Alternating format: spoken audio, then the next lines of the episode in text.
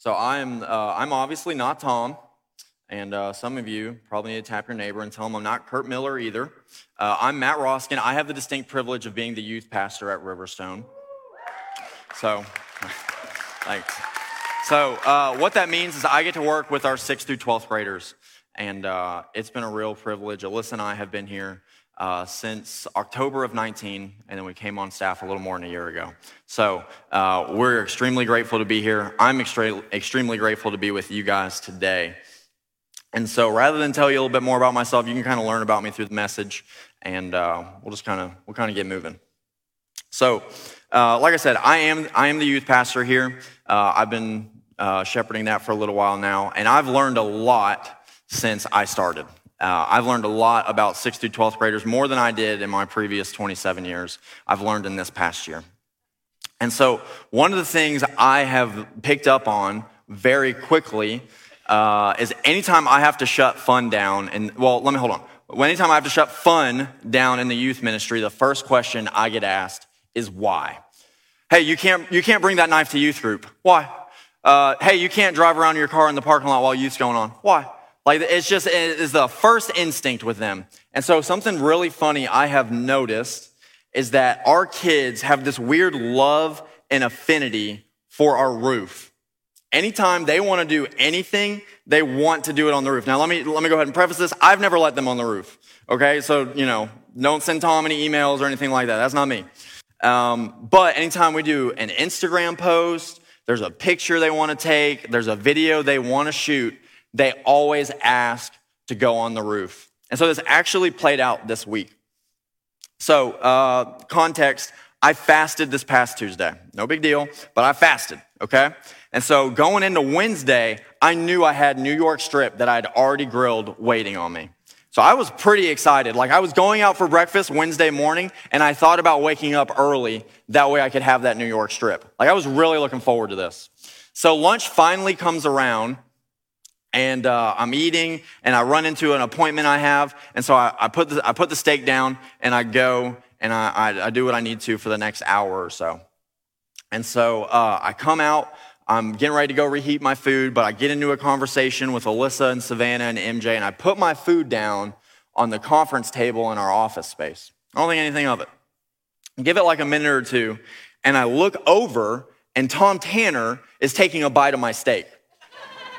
And so listen, I'm cool. Like, you know, Tom's been trying to mess with me lately. Like, he's been making jokes here and there. He's just poking a little bit. And I like it, but honestly, it is very awkward for me when the elderly start, you know, giving me a hard time. And so I look over and I don't think anything of this. I think, okay, this is Tom. He's got a few quirks, you know, and he gets really into things. He, he puts the hand on the face and he does this. He's got the different, he's got all these different things. But I, I really, I'm like, okay, a bite or two, I can live with that.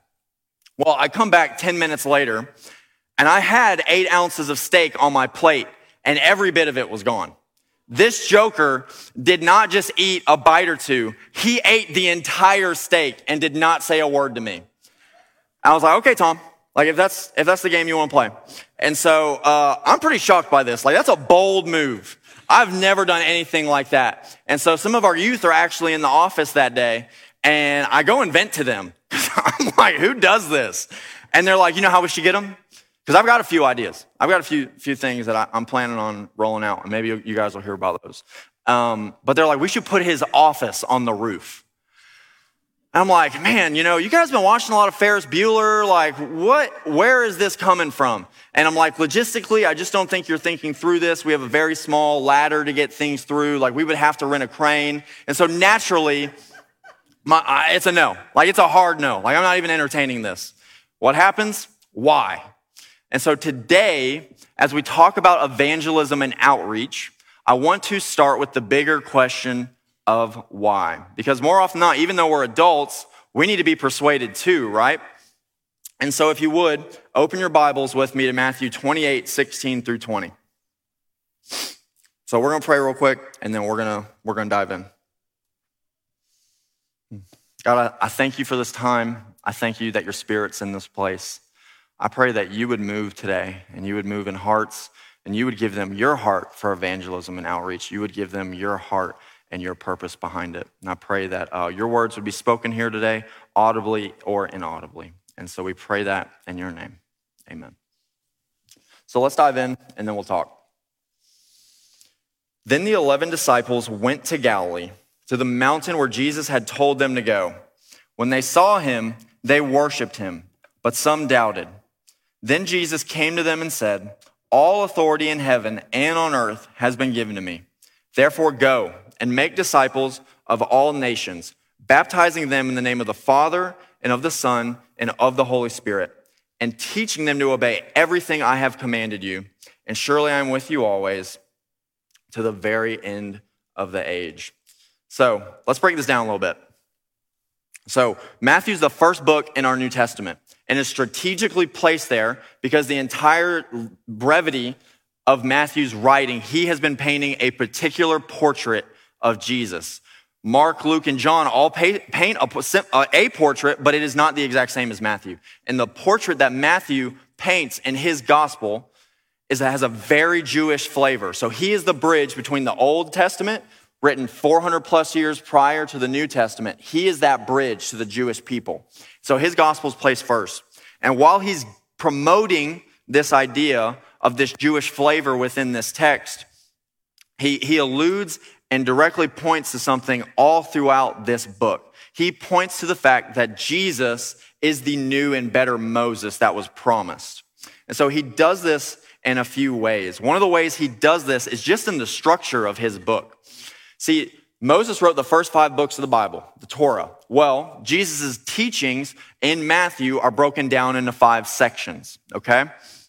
And so Matthew brings this theme of Moses, who was considered the teacher of Israel, to the end of his book. If we look here, there's a heavy emphasis on teaching, but there's also an emphasis on discipleship.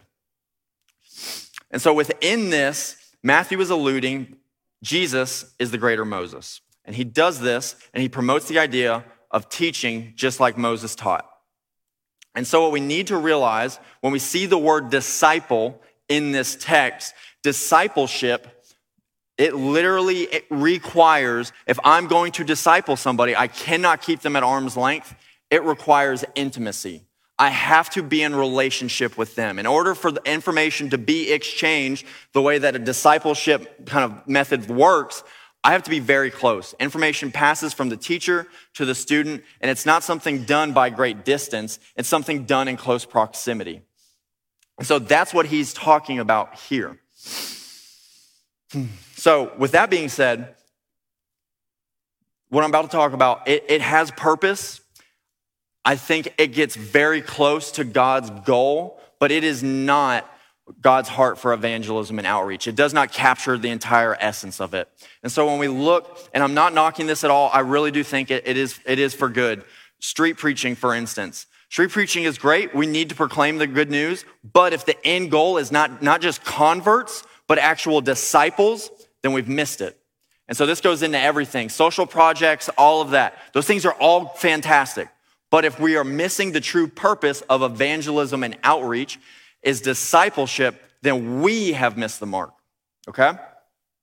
So if you're like me, I'm very analytical. And so when I see something written in scripture, something that has been intentionally placed there, I want to know why. I want to know the why behind the why. Why was this chosen? For instance, Matthew's first words in the Gospel of Matthew are incredibly important. Repent, for the kingdom of God is at hand. Summarizes almost his entire mission statement, right? Well, if these are literally the last words that Matthew has so intentionally put at the last end of his book, we need to wonder why. These are the last things that Matthew is saying about the Lamb of God. We need to wonder why. Why is this so important to him? So I want to drive this, this point home in another, another passage. So if you would, go with me, uh, you know, at Luke 15, 11 through 24. So um, again, I'm gonna keep y'all on the bread and butter today. I'm not gonna take y'all to Leviticus or anything. Um, so we're all familiar with it. The story of the prodigal son, prodigal God, elder brother, whatever you want to call it. Uh, it's a really beautiful story, and there's a lot of different things we can take out of it. But possibly more than any other passage in the New Testament, it captures the essence of who God is and what his heart is. So let's dive in. Jesus continued. there was a man who had two sons. The younger one said to his father, Father, give me my share of the estate. So he divided his property between them. Not long after that, the younger son got together all he had, set off for a distant country, and there squandered his wealth in wild living. After he had spent everything, there was a severe famine in the whole country, and he began to be in need. So he went and hired himself out to a citizen of that country who sent him to his field to feed pigs. He longed to fill his stomach with the pods that the pigs were eating, but no one gave him anything. When he came to his senses, he said, How many of my father's hired servants have food to spare? And here I am starving to death. I will set out and go back to my father and say to him, Father, I have sinned against heaven and against you. I am no longer worthy to be called your son. Make me like one of your hired servants. So he got up and went to his father. But while he was still a long way off, his father saw him and was filled with compassion for him. He ran to his son, threw his arms around him, and kissed him. The son said to him, Father, I have sinned against heaven and against you. I am no longer worthy to be called your son. But the father said to his servants, Quick, bring the best robe and put it in, put it on him. Put a ring on his finger and sandals on his feet. Bring the fattened calf and kill it. Let's have a feast and celebrate. For the son of mine was dead and is alive again. He was lost and is found. So they began to celebrate. All right. Okay, so let's start back at the beginning here. So, what we need to understand when we are this far removed, we need to kind of bridge the gap a little bit. So, let's step into first century Israel, first century Middle East. Extremely honor bound society, extremely patriarchy. So, what the son does essentially is says to the father, I want your inheritance, but I don't want you. I want the things that you have, but I don't care to have a relationship with you. And so, what does he do? he leaves. So this would have dishonored the father to no end. This is something that sons did not do. And if anything, to put it in context even further, in Deuteronomy, you are given permission to kill a son who's living wildly. That's how honor bound this society was. So this was like, this was the worst thing you could do. But we see that he gets, he falls into a horrible place. But our story really picks up when he comes back. And see, when he's gone, he's created distance from the Father. He has cut off intimacy. He has cut off relationship because we're told he goes to a foreign land. He is no longer in proximity to his Father. He can't have a relationship with him at that distance. But when he comes back, we see the Father's heart. And so what we notice initially is that it says when the son was a long way off, the father saw him. What does that imply? That implies that the entire time his son was away, he was looking for him. He was waiting on his son to come home. And why is that? Because if we can understand that, then we can probably help to understand God a little bit better. So I don't know if you guys ever think about this, um, but I sometimes like, especially when I was uh, maybe just curious about Christianity or was just maybe a little spiritually curious, I wonder why, why, why is anything here? Why is something here as opposed to nothing at all? Like, it's a pretty big question. Why did God choose to create in the first place? And so the reality is, if we can understand this, then we can understand the lens of the entire Bible and we can understand the lens of the entire life. But if we miss it, then we're going to miss the entire Bible and we're going to miss all of life. And the reality is, is that God is a love-sick lover and he craves relationship with you and I. He didn't create us so that we could love him because he was missing something. And parents, you understand this. You hopefully did not have kids that way they could love you and fill a void in you, right? You had kids because you wanted to love them. It's the exact same with God. And so what we see here is God standing on that front porch waiting for his son to come home because he wants to love him. God's essence is love. He is not up in heaven scowling down at us, just so mad and angry. Although sometimes that can happen, but his heart is for love. He wants to love each and every one of us in a close relationship. And so when he sees that, he's overjoyed. And if you remember, we talked about the fact that this is such an honor society. Well, he would have never ran back in the day. Fathers did not run. That was considered beneath them. They were not about that. But he doesn't care. He breaks the rules of normality, as Dante Bo says, and he takes off towards his son. He is so overjoyed to see him. And when he sees him, he welcomes him right back into his family. He puts the ring on him. He gives him the best robe. He puts the sandals on and he slaughters the fattened calf, all because he is so happy to have relationship. And that is why it is not simply good enough to create converts. It is not simply good enough to go out and do pick up trash, uh, you know, beautify our parks. Although all those things are fine, Father's heart is so much bigger and it's so much deeper than that because He wants intimacy. He wants that. He craves it from us. He wants it. And so now that we understand, okay, why evangelism? Well, He told us to. God, it wasn't a suggestion. I don't know if you guys paid attention in, in Matthew 28. Wasn't a suggestion. That was a command. He says, if you love him, you'll obey my commands. It's a good benchmark. So we understand the why, but the why behind the why is because he wants relationship. Okay? Now, if that's the case and he wants relationship, next question is where do we start? I think that's where we should go next. So um, we start where we have the largest sphere of influence. Okay? Mother Teresa said it like this. She said, if you want to change the world, go home and love your family. All right? Because if we can't start at home where we have so much influence, parents, hear me, you are the number one primary influence in your kid's life until they leave the house. Okay? Number one. That also means you are the number one form of discipleship for your kid.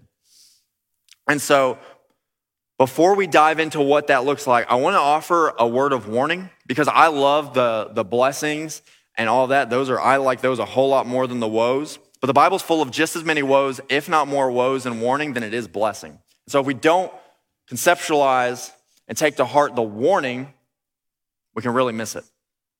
So, uh, 75 to 90%. 75 to 90%. Pretty big number. It's not a little bit, it's not half, it is the overarching majority. Okay, if you, if you had a business and you had a 90% uh, margin on a product you were selling. I, I, mean, I'm not a business guy. I think it sounds good. I don't know.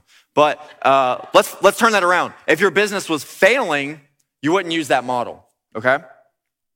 So 75 to 90% of students walk away from Christianity one year into college. One year. Again, if that was a business model, we would throw it out the window. And so as a youth pastor, I can take some responsibility for this. Okay, I, I, genuinely, like I can look around, I can look around at some of the youth groups, and I really hope this isn't the case here, but I understand I definitely have blind spots and there's probably flaws within our youth group that I don't see. But I can look around at other youth groups and realize that they put more emphasis on fun than they do on teaching your kids scripture and about God. I don't want that to be the case here. And so I can take responsibility because I'm sure I've had shortcomings in my time here. But if we're really honest, and I don't mean this in a condemning or judgmental way. I mean this from a loving perspective. That means, that means it's failing at home. 100%. We're, we're fighting the tide. I'm not sure if you guys have looked at culture lately, but culture is as antithetical as it can get to the gospel right now. I'm literally, I'm only 28, but I have seen how much culture has changed just within the last 10 or 15 years. It is insane at the progress it's going. And it's, it's only going to get worse. I hate to say that, but it's only going to get worse here. Um, and so, with that being said, please hear me. If you are not discipling your kids, that is your first point of evangelism, then we're missing it. And I, I, I tell you, the culture is so pervasive right now that uh, it's, it's really hard. And so if you're not pouring into your kids, somebody else will.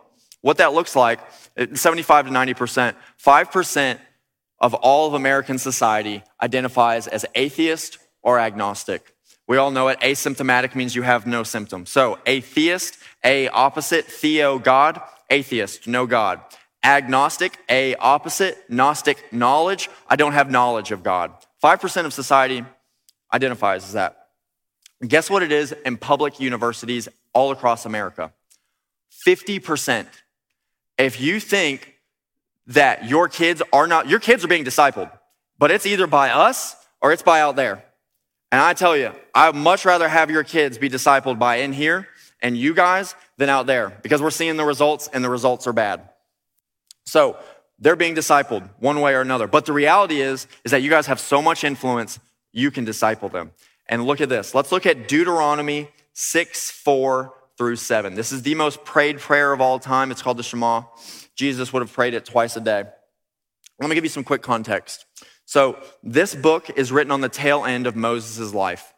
Okay? He's only got a few days to live at this point. He, God has already told him he's not going into the promised land because he disobeyed.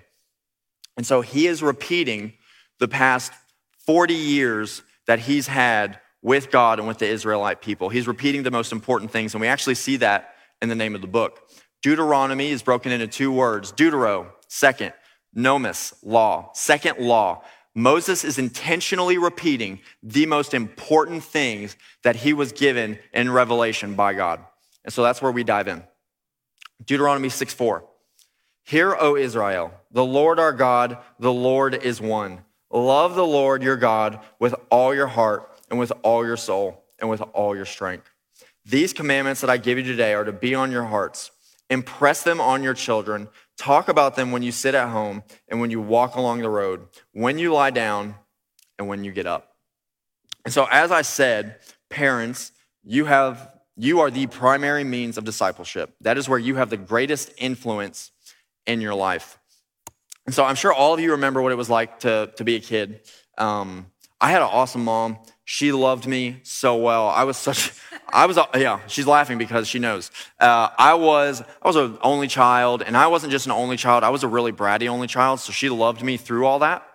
But um, mom was awesome, but dad, dad was like, man, who, who, what little boy, if they have a dad that's worth anything, what little boy doesn't just look up to their dad like he hung the moon. He is so awesome and he's so cool. And you know, he gets home from work and you hear that door open up and you're like, oh, there he is. It's time to go. You know it's time to wrestle when he gets home and you're a little kid and you test your strength against him and you brush up against him. And I called my dad's beard ants. They felt like little ants when I felt them. And it was the best thing ever, right? Like if you had a dad who was good, you loved being around your dad.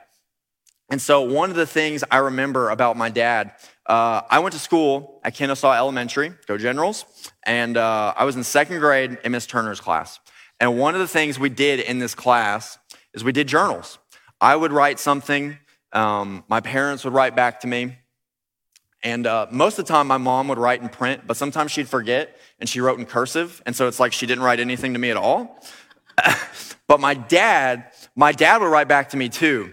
And my dad had, you know, in second grade, like your handwriting is all over the place. Like if you can read what you're writing, you're doing pretty good. You got one line to write something, but you take two, and it's just real rough. But my dad had this handwriting, still does, that is very small and it's very fine, it's very concise, and it's very clean. And I remember as a second grader being like, I like that handwriting. Like that looks good. I like the clean cut about that. I can dig it. And so as a 28 year old, I still look at my handwriting and say, man, now it's starting to look like my dad's, and I like that. That looks good. And so, you know, our parents give us stuff to emulate. We look up to our parents so much. Still today, whenever I throw the window down in the car, which we always did, I love having the windows down. You know how my dad used to ride down the car?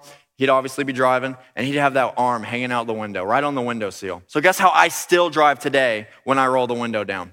That arm goes right out the window seal because that's, my, that's what my dad did. And I still have that ingrained in me to be like my dad. And so, with that in mind, if our kids naturally want to emulate us, let's give them something to emulate. Okay? The command here is to love the Lord your God with all your mind, all your heart, and all your strength. What if, for instance, as followers of Jesus, and I've heard it said like this let your kids catch you praying or let your kids catch you reading your Bible. And that's awesome. I really do like that. Can, we're not parents yet, but I really look forward to the day that we have a little boy or a little girl and they just catch me in my free time reading the Bible. They just catch me in my free time praising. They catch me in my free time uh, praying. I look forward to that. I really, really do. But what if it's bigger than being caught? Because discipleship is not just about like, discipleship is not just about modeling. It is in some parts, but discipleship is also, remember, it's about that relationship. So what if it's bigger what if it's bigger than just getting caught reading your Bible? What if it's bigger than just getting caught praying? What if it's, oh no, come here, buddy. I'm gonna, yeah, no, I'm, I'm gonna pray with you. Yeah, this is, this is, this is why we pray. This is this book. This is the, this is the manual for life. This is, this is who wrote it. This is what they say about you. And this is, you can live better if you just listen to this. I look forward to that. I don't want my kids just to catch me. I want to do it alongside them. And so as parents, we have to emulate this behavior. It, honestly, if we're lukewarm, guess what? Our kids are probably going to be lukewarm. If we are not following him, guess what?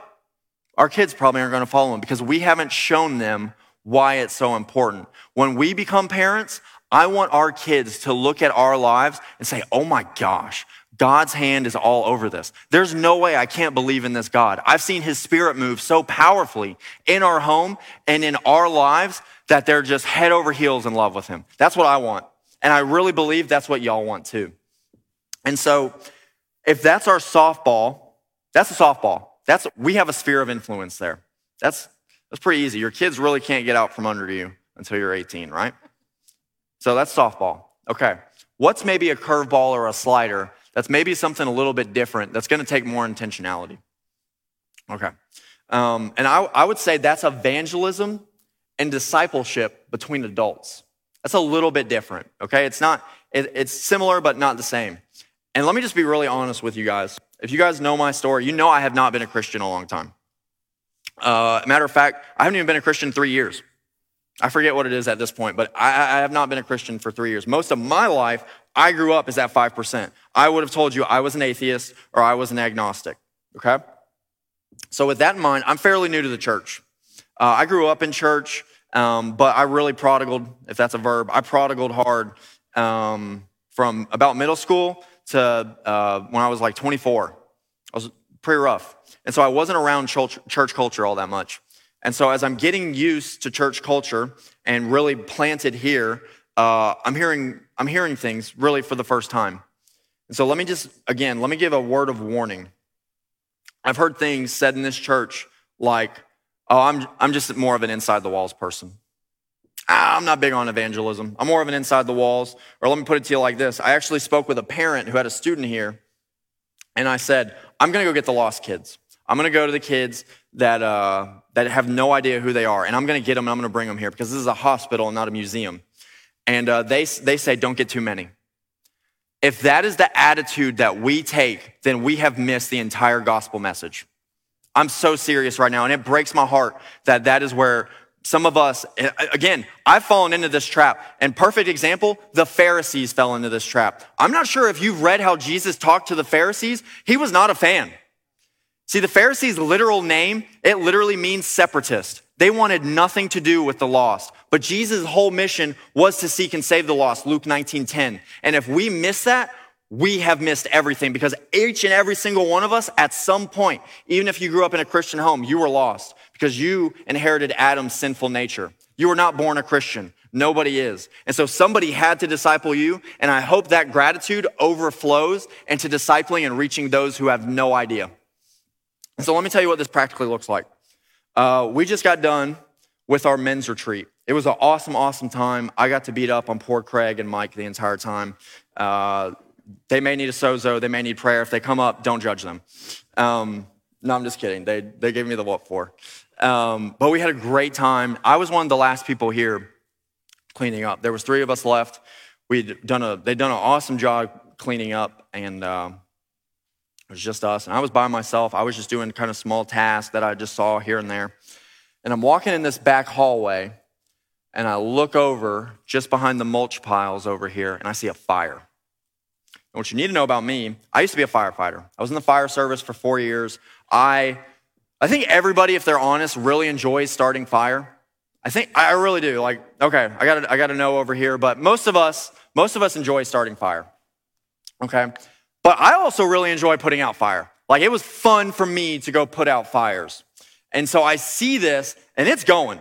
Like this is not like I see a little ember. Like no, the woods back there are going and I'm like, huh. Who, I mean, like, what in the world? Like, I was not expecting this. And so it's to the point where I don't know if I need to call 911. And I have that just split second debate with myself. And it's like, do I call 911 or do I go handle it? I'm like, all right, I'll go handle it. Let's do this.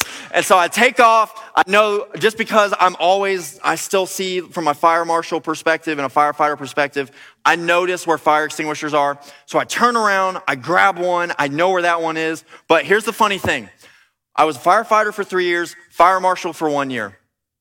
And all that time, I had never used a fire extinguisher.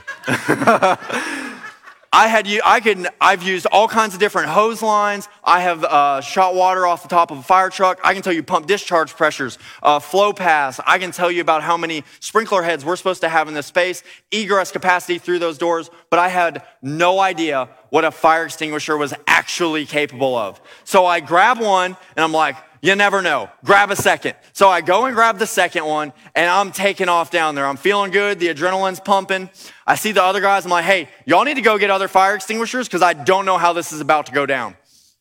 And so I get down there and, uh, you know, pass, pull, aim, squeeze, sweep. There you go. That's free.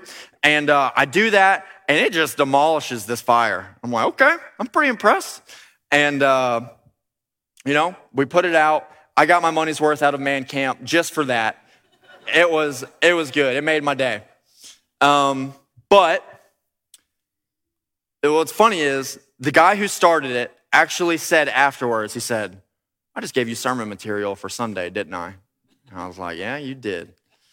And uh, what I think, what I think this can represent for us as we try to understand what evangelism looks like to the lost is more often than not, we see that fire, we see somebody who's lost, and we want no part of it.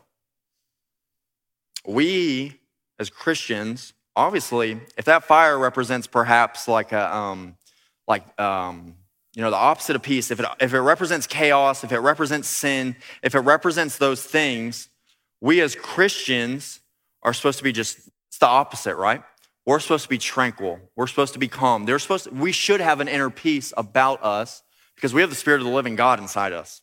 So there can be fire all around us, but inside, it's, it should be peace, right?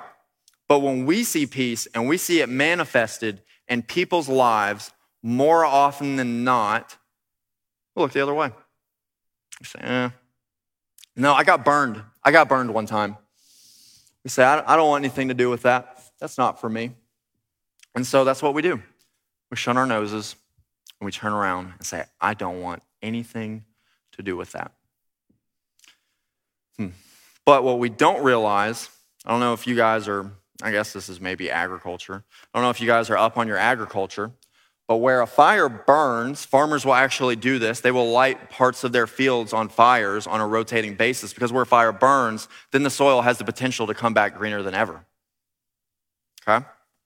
So if the soil has the potential to come back greener forever, we don't need to see it as a fire. We need to see it as an opportunity to partner with God and see what he can do in this person. Because it's not up to us. So let me give you an example of what uh, evangelism and discipleship looks like between adults. We're in 1 Thessalonians 2 7 through 8.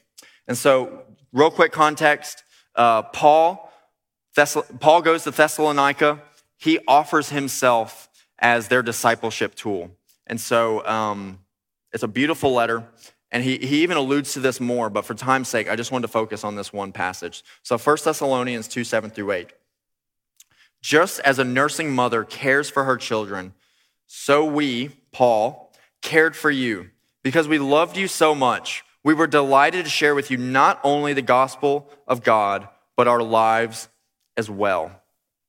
So, um, you can see the intentionality that Paul describes, okay?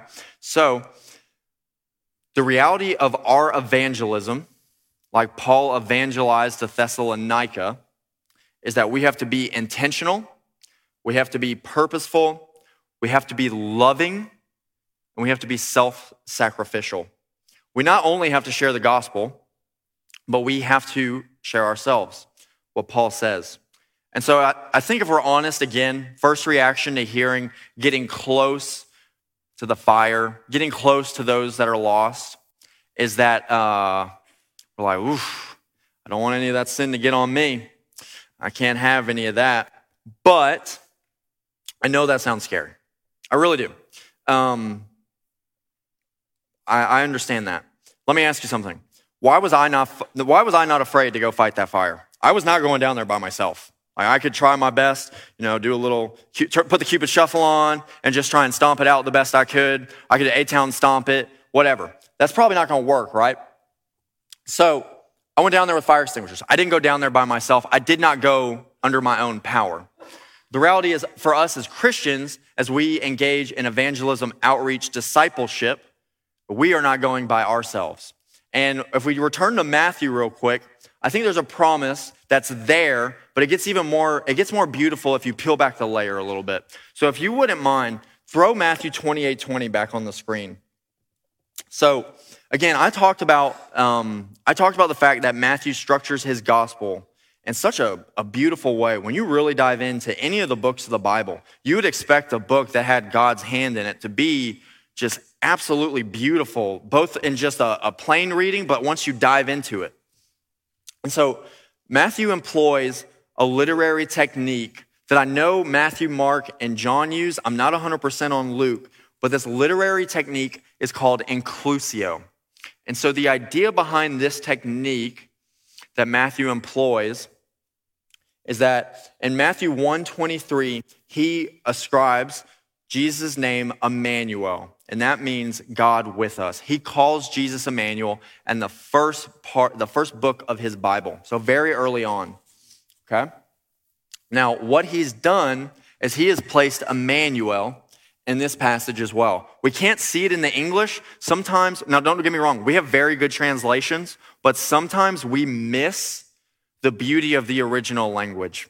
Right here is a perfect example. And surely I am with you always. And surely Emmanuel. So what he is doing is he is promising to be with us to the end of the days. And he, he emphasizes this so strongly, he uses this literary, this literary method, inclusio. On the front end, Emmanuel. Back end, Emmanuel. Why did he do this? He's trying to tell us, each and every one of us, that when the entire scope of his book is looked at, that is the overarching theme. That's why, that's why writers in the ancient times would do that, because they wanted to emphasize how important this theme or idea was to the readers. And so the promise of God for us today is that when we go out, when we go out and we participate in evangelism, we participate in outreach, we participate in reaching the lost, when we live our lives, He is with us. That's a promise. It's embedded in this command, but it's a promise nonetheless. So the reality is, each and every one of you, as soon as you accepted Jesus into your life, the Holy Spirit started dwelling in you. And I don't know about you, but that's the king of the universe. And I got nothing to worry about if the Holy Spirit lives in me. I can't be touched. I'm sealed, signed, and delivered. And so the reality is for us is we have nothing to fear. And if anything, we need to adopt his posture towards the lost. Let's pray.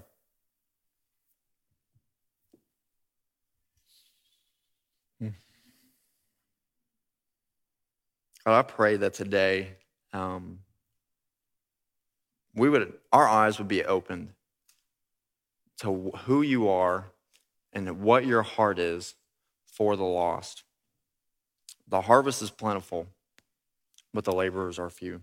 So I pray today we would not leave as church attenders. We would not leave as Christians that just come on Sundays, but I pray that we would be Christians in every facet of our life. I pray that we would have the same heart for discipleship that you have. I pray that we would have the same heart of evangelism and reaching the lost that you do. We would be as uh, we would have our faces set like uh, stone towards this. And I pray that you would continue to give us increased revelation on how important this is. I pray that you would calm fears. I pray that you would embolden and people would take the first step towards reaching the lost. If they never have, that they would know that you are with them always to the end of the age. Amen. So, um, we're going to launch into a time of prayer. I invite our prayer teams up here. So, on this side, we're going to have people uh, with mask. On this side, we'll have those without mask. Um, we'd love to pray for you. There's nothing better than we can do than to partner with God and pray with him and ask him to partner with us. Um, let me make a quick announcement. Uh, Easter's coming up, it's right around the corner. We have cards. Uh, we have cards at the Welcome Center where MJ is going to be, as well as if you're a first time guest, we'd love to connect with you, get to know more about you. And those cards are also out in the, in the main lobby with MJ. Um, additionally, if there's anybody here who can stay after for a few minutes, we got to get ready for born again blessings. And that means we have to stack the chairs on this side of the room and on that side. And so, if anybody could help with stacking chairs, if you could just meet me up front, and I'll give you a little bit further directions. So, um, we'd love to pray for you guys. You guys are awesome. I'm super grateful for y'all.